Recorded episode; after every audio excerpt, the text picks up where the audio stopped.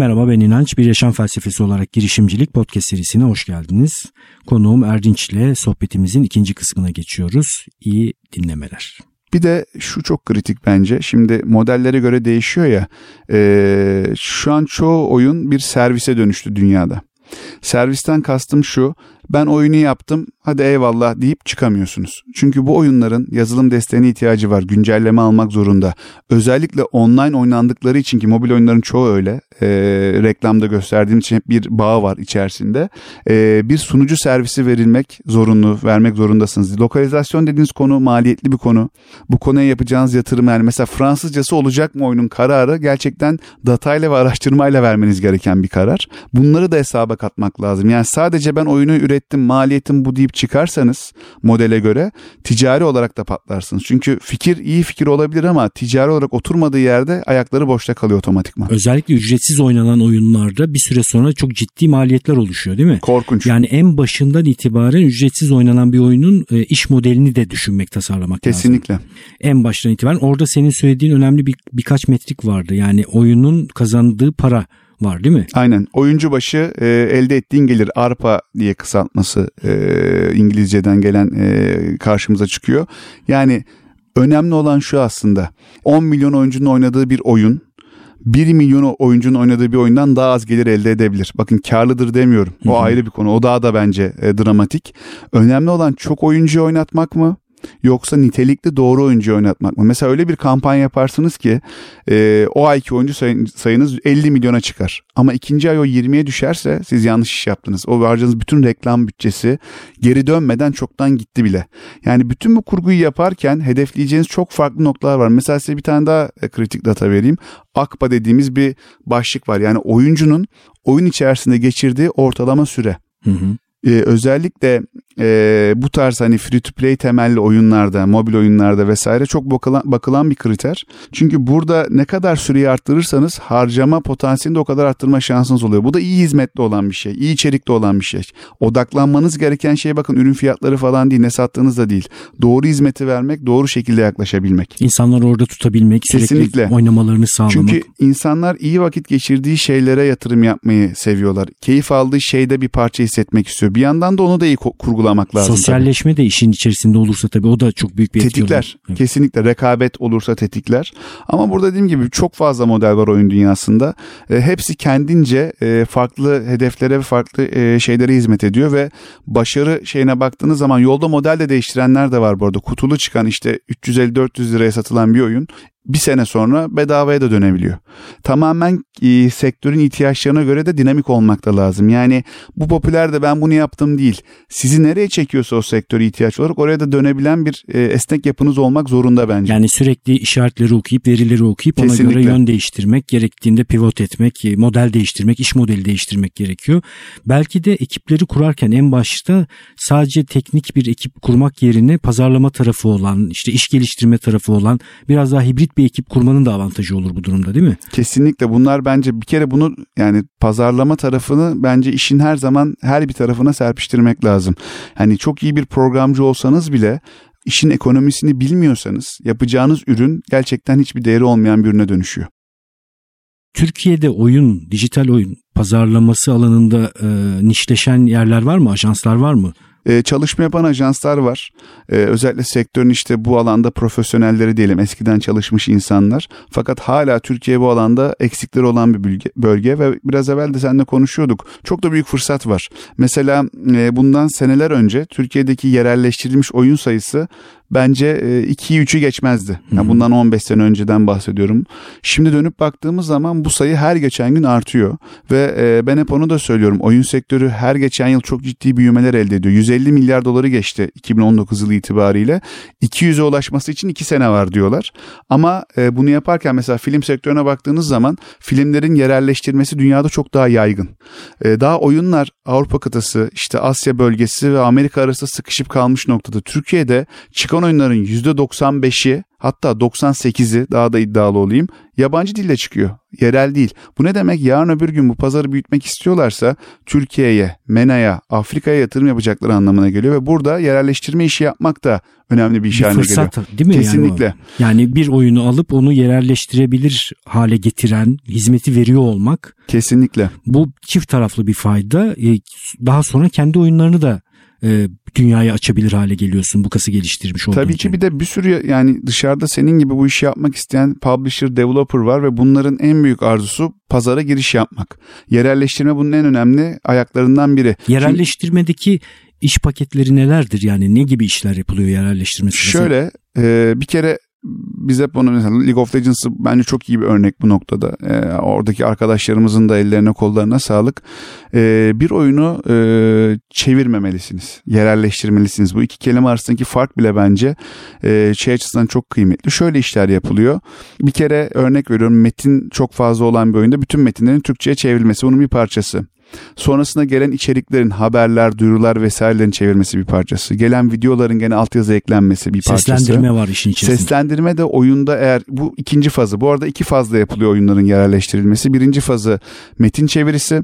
İki de daha fazla bütçe harcayarak seslendirme yapmak. Seslendirme zaten levider ya özellikle online oyunlarda. Bizde mesela yüzün üstünde seslendirme sanatçısı çalışıyor League of Legends'ta. Çünkü 140'ın üstünde zaten şampiyonumuz var oyun, için, oyun içinde karakterimiz var diyeyim daha doğrusu. E, 150 tane sanatçı bugün hangi filmdedir zannetmiyorum olduğunu. Çok büyük bir prodüksiyon. O yüzden hani oyunlara baktığınızda derin hikayeler işte e, bir sürü farklı rol bir sürü farklı ses olduğu için çok büyük bir prodüksiyondan bahsediyoruz. Büyük bütçelerden bahsediyoruz. Benim gördüğüm e, yakın önümüzdeki dönemde yakın dönemde de demek doğru olur.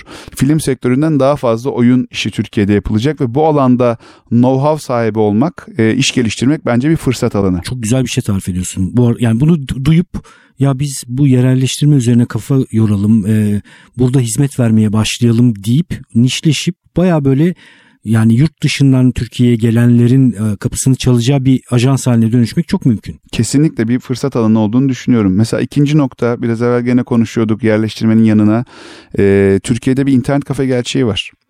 Ee, ve bizim Türkiye yatırımlarımızla beraber eskiden kafeler hep şeydi böyle köhne, Tabii. hani havasız, işte basık yerler. Şimdi inanın birkaç kafe geziyorum. Burada hani direkt isim olarak vermeyeyim ama zaten görecek insanlar bir gaming center yazdıklarında internete search ettiklerinde şu an e, lüks restoranlardan hiçbir farkı yok. Sundukları koltuklar, kliması, yemek servisi, bilgisayarlar zaten 15 bin liralık 20 bin liralık bilgisayarları 8 TL vererek kullanabiliyorsunuz. Müthiş de bir ironi var aslında. Çok kazan kazan kazan değil mi? Yani hizmet Aynen. alan açısından da gidiyor, gidiyorsun. Müthiş. Yani o sistemi evde kurmaya kalksan sırf ekran kartına vereceğim paraya sen belki 10 sene oyun oynayacaksın orada.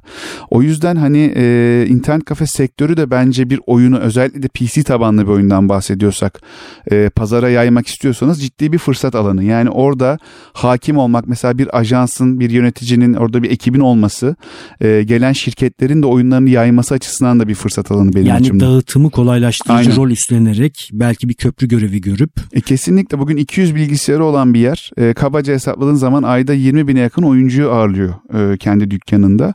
Ve bu 20 bin oyuncunun yarattığı bir kulaktan kulağa etkisi de var. E, bunun yanı sıra işte influencer marketing dediğimiz oyun dünyası zaten Twitch platformunu herkes duymuştur.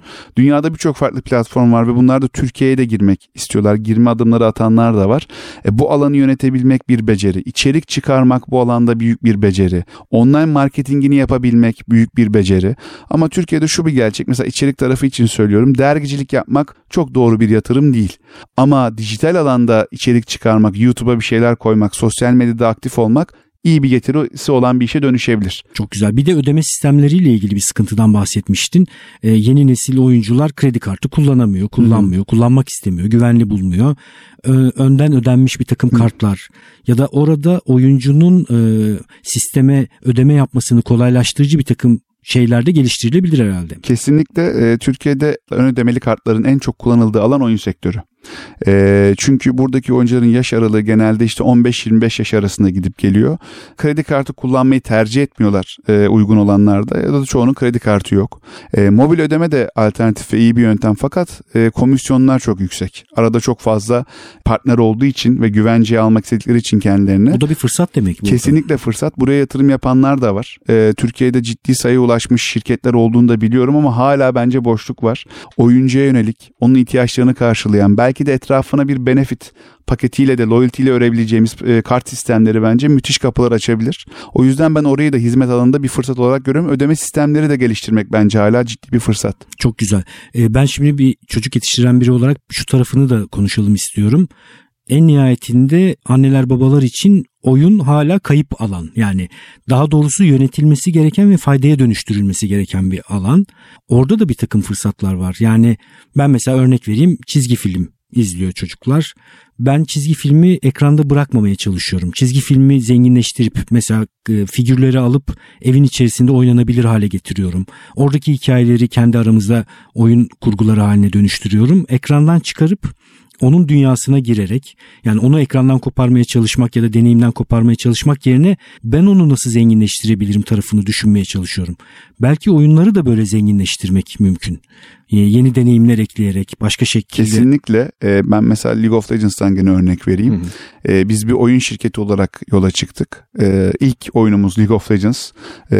Sonrasında arkasına neler koyduğumuza bakıyorum. E-spor tamamen oyunun dışında yani oyun oynayanı izleme deneyimini getirdik. Müzik albümleri, özel albümler, özel içerikler, oyun şampiyonlarından oluşmuş müzik grupları, belli türleri vesaire çalan eden. Onun dışında çizgi roman. Şu an Marvel'la e, bir buçuk senedir falan e, kendi karakterlerimizin çizgi romanlarını çıkarıyoruz. Oo çok güzel. Her sene e, bu e, işte çok kaliteli CG diye geçer. Animatif videolar çıkartıyoruz sezon açılışlarında böyle film gibi. Şimdi bu senede hedefimiz bir mini dizi serisi yayınlamak. 2020 yılı içerisinde duyurduk zaten bunu geçen sene. Yani iş e, şeyden çoktan uzaklaşmalı zaten. O sadece oyun demek bu işi basitleştiriyor bence. Tabii, tabii. E, bir yandan bunun etrafına ördüğümüz ticari ürünler denen merch. Yani tişörtünden işte atıyorum beresine, ayakkabısına kadar bir dünya yarattık. E gene bunun etrafına ördüğümüz mesela masa oyunlarımız bile var bizim. Yani oyunun dünyasını içeren, e, dijital olmayan masa olarak kartlarla işte bir e, table'la oynadığınız oyunlarımız bile var. Bence de bu çok doğru bir nokta. E, oyunu sadece ekranda veya izlediği bir şeyde çocuğun ekranda bırakmamak, yaymak, expand etmek bu işi büyüten en büyük parçalardan biri. Deneyimi kuvvetlendiren, Kesinlikle. oradan öğrenme çıkarmasını sağlayan bir şey. E, e-spor alanını da biraz konuşalım. E-spor alanı da bir fırsat alanı ama bir yandan da e, seninle olan sohbetlerimizde de hep söylediğim bir şey kolay bir alan değil. Yani uzun vadeli düşünmek gerekiyor, ciddi yatırım gücü gerekiyor. E-spor alanındaki fırsatları nasıl okuyorsun? Ne gibi fırsatlar görüyorsun? Ya da hangi tehlikelere işaret edersin e-spor alanında? Şimdi e-spor e, uzun vadeli bir yatırım bence. Ee, bunu şöyle analiz etmek gerekiyor. Aslında e-spor dediğimiz şey 90'lı yılların sonunda Asya'da başlayan bir şey. Aslında basitçe bir turnuva turnuvaların e, ilerleyen dönemde artık dijital oyunların profesyonel kurallar çerçevesinde ve sözleşmelerle e, liglerle lig, lig formatlarında yapılmasına biz e-spor diyoruz. Şimdi e-sporun şöyle handikapları var. Bugün spor dediğimiz e, şeyin en büyük gelir kalemlerinden biri yayın hakları. Şimdi e-sporun izlenme rakamları dünyada gerçekten inanılmaz rakamlara ve seviyelere geldi. Yani Amerika'da bile e, işte Super Bowl finalinden bile fazla izlenen e-spor finali yapabiliyoruz biz League of Legends olarak. Fakat bunun yayın hakları tarafındaki karşılığı aynı seviyede değil. Bu bence zamanla aşılacak bir şey. Çünkü o izleyici kitlesinin daha yaş grubunun kim olduğunun, ne kadar bu ekosistemin bir parçası olduğunun herkes farkında değil. Bir, iki de TV alışkanlıklarını bir kenara itmenin, e, yeni dünyalara açılmanın kabul edilmesi hala zaman alıyor. Bunu hepimiz zaten görüyoruz. Fakat YouTube'un işte son 5-6 yıldaki ivmesi bunun bence en güzel göstergelerinden biri. Yani buraya doğru gidiliyor. Çin'de ve Kore'de e-spor çok prestijli bir alan ve ciddi yayın geliri, sponsor gelirinin olduğu bir merkez. Bir iş modeli kurgulamışlar onlar. Kesinlikle tabii. çünkü onlar da milli spor. Yani e, orada e-sporda yapılan bir derece e, işte Cumhurbaşkanı tarafından karşılanmaya gidecek, asker muafiyetine kadar gidecek anlamlı bir ödül, anlamlı bir zafer. E, buraya doğru bir tırmanmamız lazım bence tüm dünyanın. Bu arada Türkiye hani Avrupa, Amerika'dan bahsediyorum. Türkiye'de bunların biraz daha altında. İkinci nokta e, şu an e-spor mantığı ağırlıklı büyük şirketlerin yönettiği oyunu, federasyonu, yayıncısı olduğu işler halinde işliyor. Bu da dolayısıyla ödül parası e, mantığıyla daha çok dönüyor. Çünkü şirketler sürekli yatırım yapmak zorunda. E, bu da açıkçası şey için e, çok mantıklı değil. Yani bir süre sonra şirket e, bu sektör büyüyecekse daha çok yatırım yapması lazım ama o katma değeri alamadığı noktada şirketler de zorlanmaya başlıyor otomatikman. O yüzden bence her takımın ileride kendi işte sahnesi olacak, e-spor arenası olacak artık ismine ne dersek. E, maç günü geliri elde edecekler. Deplasman maçları yapılabilen oyunlarda özellikle belki böyle farklı bir fikstür yapısıyla bunlar kurgulanmaya başlayacak iddiası, bahisi ki bugün futbolun en ciddi gelir kalemi baktığınızda bence olması gereken bir şey. Ki ben onu da şeyde söylüyorum hani e-spor e, neden spordurdan e, maddeleri sayarken bir de diyorum ki e-spor e, dünyanın belki de en hani güven duyulması gereken spor dallarından biri çünkü insan faktörü çok düşük karar noktasında. Bilgisayar karar veriyor. Her şey kayıtlı, her şey ölçümlenmiş ve bir sistem üzerinde oynuyorsunuz. Çok adil bir sistem. Aynen. Adil ve güvenilir bir atmosfer var aslında. Bu da hani ileride bahis sektörünün de buraya dahil olmasıyla beraber hacim yaratacak bir şey ama e-sporda şu kafayla ilerlememek lazım. Ben e-spor yatırımı yapacağım. Yaptın. Bir sene sonra ben bundan büyük para kazanırım. Mümkün değil. Bunun için zaman lazım, uzun vadeli plan lazım, iyi ekonomi yapmak lazım. E-spor bence e, mutlaka yatırım yapanına ciddi bir dönüş sağlayacak. Ama çok hızlı değil. Kesinlikle sabırla ve doğru şekilde. Çünkü e, bu arada e-spor deyince sadece League of Legends değil tabii ki. Dünyada birçok farklı şey var. League of Legends en büyüklerinden biri. Ama her alana girerken e, birkaç kez düşünmek gerekiyor. Çünkü hani ödül parasıyla olacak bir iş değil. E, bunun çok daha büyük bir ekosisteme hizmet etmesi lazım. Bunun için de sabır gerekiyor. Ben bunu birçok yatırımcıda görüyorum ama acele edip girip hayal kırıklığı yaşayıp küsenler de oluyor. Yani bunu düşünerek bunu bilerek hareket etmek lazım kesinlikle en başta şu düşünülmediği için oluyor. İş modeli, gelir akışı nasıl olacak, e, pazar nasıl bir pazar, bunu nasıl e, değere dönüştürürüm kısmını baştan düşünmediği için insanlar o modelleri geliştirmedikleri için hüsrana uğruyorlar. Çok güzel noktalara temas ettim. Bir de VR konuştuk Hı. seninle. VR'da da bir fırsat olduğunu e, düşünüyorsun. Hı hı. Sen özellikle bir tane geliştirilen cihaz sonrasında. Biraz da VR alanını konuşalım mı? Orada Tabii nasıl ki. bir alan okuyorsun şu anda? Şimdi e-spor pazarı için 1 milyar dolar hacme ulaştı deniyor 2019 sonu itibariyle. VR'da bu rakam 5-10 milyar dolar hacminde. Yani aslında konuştuğumuz sektörlerin ne kadar farklı olduğunu da daha net ortaya koyacaktır bu rakam. Bu arada mobili konuşurken şu an mesela Türkiye'de oyuncuların %60'ı mobil platformlardan oyun oynuyor. Dünyada da bu rakam %45-50 bandına geldi. Ee, daha mobilin gideceği yer var. Ee, PC oyunculuğunun gideceği yer var ama VR bambaşka bir alan. Ee, VR ile ilgili çok fazla tartışma var. Çünkü VR'ın e, bir kere şu an en büyük sıkıntısı e, VR cihazları ev kullanımı için yani kullanıcı için daha hazır halde değil. Kablolu cihazlar görüyoruz vesaire. Şimdi işte Valve'ın yeni çalışmaları var. Oculus tarafında yapılan Facebook'un sahibi olduğu yazılım tarafında çalışmalar var. Kablosuz ve mümkün mertebe daha iyi hissiyat veren, daha iyi algılayan cihazlar geliştiriliyor.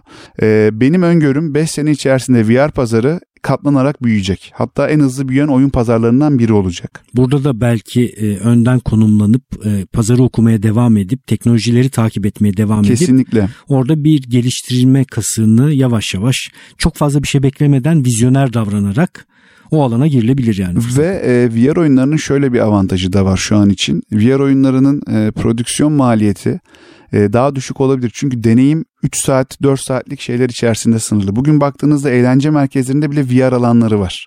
Yani bu işin gidebileceği nokta sadece evdeki kullanıcı değil. Çok daha ötesi olduğunu düşünüyorum. Şimdi Half-Life serisi yıllardır bekleniyordu.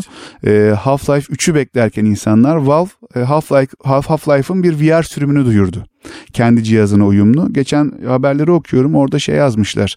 Bu duyurudan sonra stoklar tükenmiş e, Valve'ın hazırladığı VR cihazıyla ilgili. Bu yeni bir ufuk açacak bence. Yeni bir basamak daha açacak. Bir de böyle bir oyuncunun böyle bu şekilde girmesi çok e, kesinlikle iyi, bir dalga değil mi? Ya bu zaten şeyi gösteriyor, işaret ediyor. Bakın burada potansiyel var biz o yüzden giriyoruz demek. Tabii her zaman bu yüzde yüz tutmuyor ama ben sektöre gerçekten inanıyorum. Bir de ikinci nokta şu an dediğim gibi büyük headsetlerden bahsediyoruz ama yarın bir gözlük takacağız. Yarın bir eldiven takacağız ve VR setup'ımız hazır olacak. Yarın telefonumuza, bilgisayarımıza bu VR cihazlar üstünden bağlanacağız. Bu arada izlemeyen varsa e, Spielberg'ün bir kitaptan uyarlama olan Ready Player One diye bir sinema filmi var. Bu da 2019'da yayınlandı diye hatırlıyorum. Bu senin yani geçen senenin filmlerinden biri. E, mutlaka izlesinler. E, gelecekte bir hikaye anlatıyor. VR üstüne bir hikaye anlatıyor. Orada dünyanın oyunlaşması konuşuluyor ve bence gidilen yol o. Ha, ben bunu destekliyorum gibi algılanmasın ama teknoloji buraya doğru bizi yönlendiriyor. Zaten her zaman yapmamız gereken şey teknolojinin gittiği yönü anlamaya çalışıp orada kendimize bir doğru yer edinmek. Kesinlikle. Mesela şimdi biraz şey olacak ama hikaye açmak için e, oyundan uzaklaşıp başka bir alana kayacağım. Mesela arabayla alakalı da söylenen şeylerden biri şu. 10 sene sonra belki kimsenin arabası olmayacak. 10 sene sonra otonom arabalarla nasıl şu an uygulamalarla biz taksi çağırabiliyorsak. İnip bineceksin bir Evet yerlerden. bilmediğin yani senin olmayan bir arabaya dakikası saatine para ödeyerek otonom bir şekilde kullanacaksın. Bu büyük bir ticari değişim aslında. İşte evet. bence VR'da e, geleceğin telefonu, geleceğin entertainment cihazı işte bugün de konuşuyorduk ee, bazı etkinliklerde koltuk satın alıyorlar. Normalde atıyorum 100 dolarlık bir bileti olan koltuğu şu an 1 milyon kişiye 10 dolara satıyorsunuz. O koltukta VR headset takıyorsunuz. Sağınızdaki solunuzdaki insanları canlı olarak görüyorsunuz. Sahneyi koltuktan oturuyormuş gibi izliyorsunuz. Ve istediğiniz zaman da belki 5-6 koltuğunuz var. Yer değiştiriyorsunuz. Bu işte deneyim ve deneyimin bence en uç noktası. O yüzden ben VR sektörüne sadece oyun olarak değil oyun bunun en büyük tetikleyicisi olacak. Çünkü oyun hareketleri oraya dahil etme noktasında en büyük fırsat. Ama etrafına ekleyeceğimiz şeylerle beraber daha modüler, nanoteknolojilerle beraber daha kullanılabilir büyük bir gelecek olduğunu düşünüyorum o alanda. Erdinç'le sohbetimizin ikinci bölümünü tamamlıyoruz. Ee, bir yaşam felsefesi olarak girişimcilik YouTube'da da artık var. Ee, sizi tatlı tatlı tedirgin etmeye devam edeceğim orada da. İnanç Ayar YouTube kanalından abone olup izlemeye devam etmenizi isterim. Ee, yorumlarınızı da bana bildirirsiniz. Görüşmek üzere.